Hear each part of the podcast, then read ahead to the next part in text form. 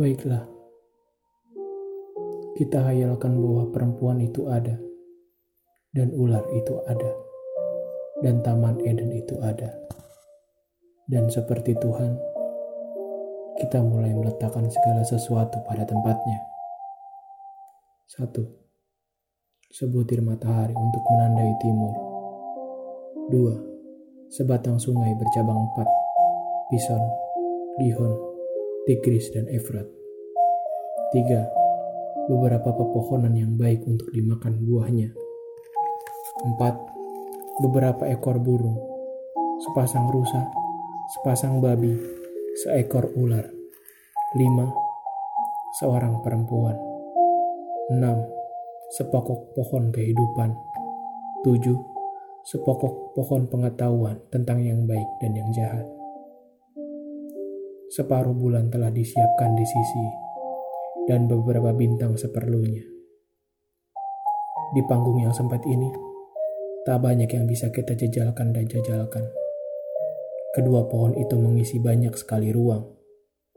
Kita hanya bisa menyisipkan hari yang tak utuh dan sebuah malam yang miskin.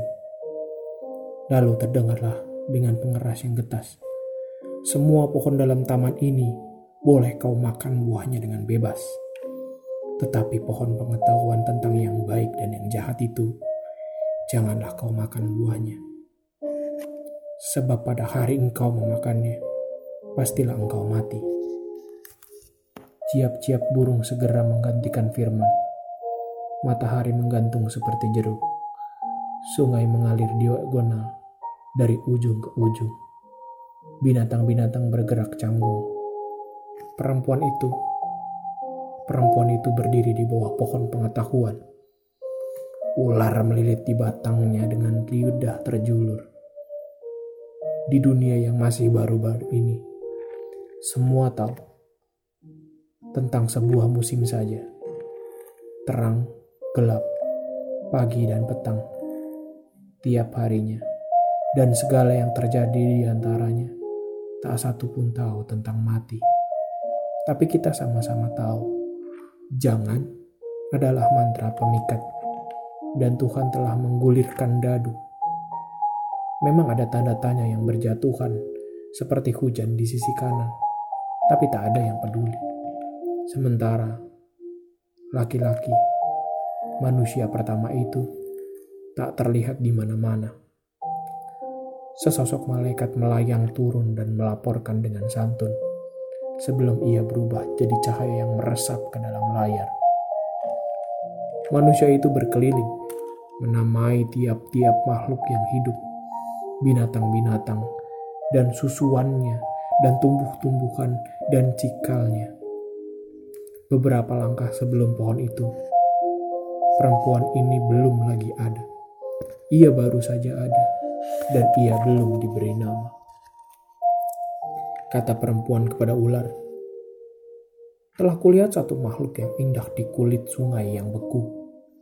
Di kepalanya ada surai yang berkilau. Di dadanya sepasang buah yang molek. Di pangkal kakinya. Segumpal semak berduri dan ia menatapku. Jawab ular, itu adalah kamu. Tapi kamu tak boleh tahu. Tanya perempuan, apa yang boleh aku tahu? Jawab ular, kamu adalah yang diambil dari laki-laki. Ketika ia tertidur, kamu adalah bukan laki-laki. Kata perempuan itu lagi, bahkan segala sesuatu di dalam taman ini bernampak, kenapa aku tidak? Jawab ular, karena laki-laki itu belum memberimu. Malaikat lain turun dan meletakkan sejumput api di dada perempuan itu hingga tubuhnya gusar dan tak sabar. Tapi laki-laki manusia pertama itu belum juga datang. Dari layar menjemah cahaya dan dari dalamnya terdengar suara. Ia berada di puncak bukit. Menyebut penjuru, benda-benda langit, dan menandai waktu terbit dan tenggelamnya.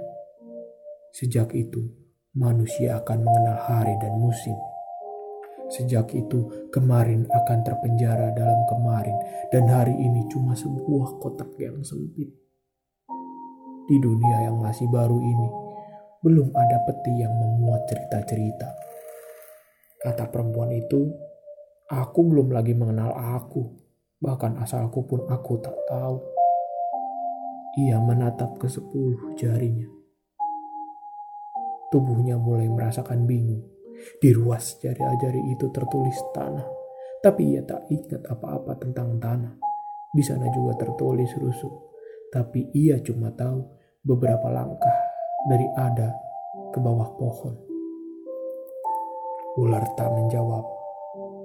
Ia turun dari pohon, melilit tubuh perempuan itu, dan mencium keningnya, hidung dan bibirnya. Di dadanya, malam tiba-tiba jatuh di dadanya. Sebuah badai menderu seolah dari selatan.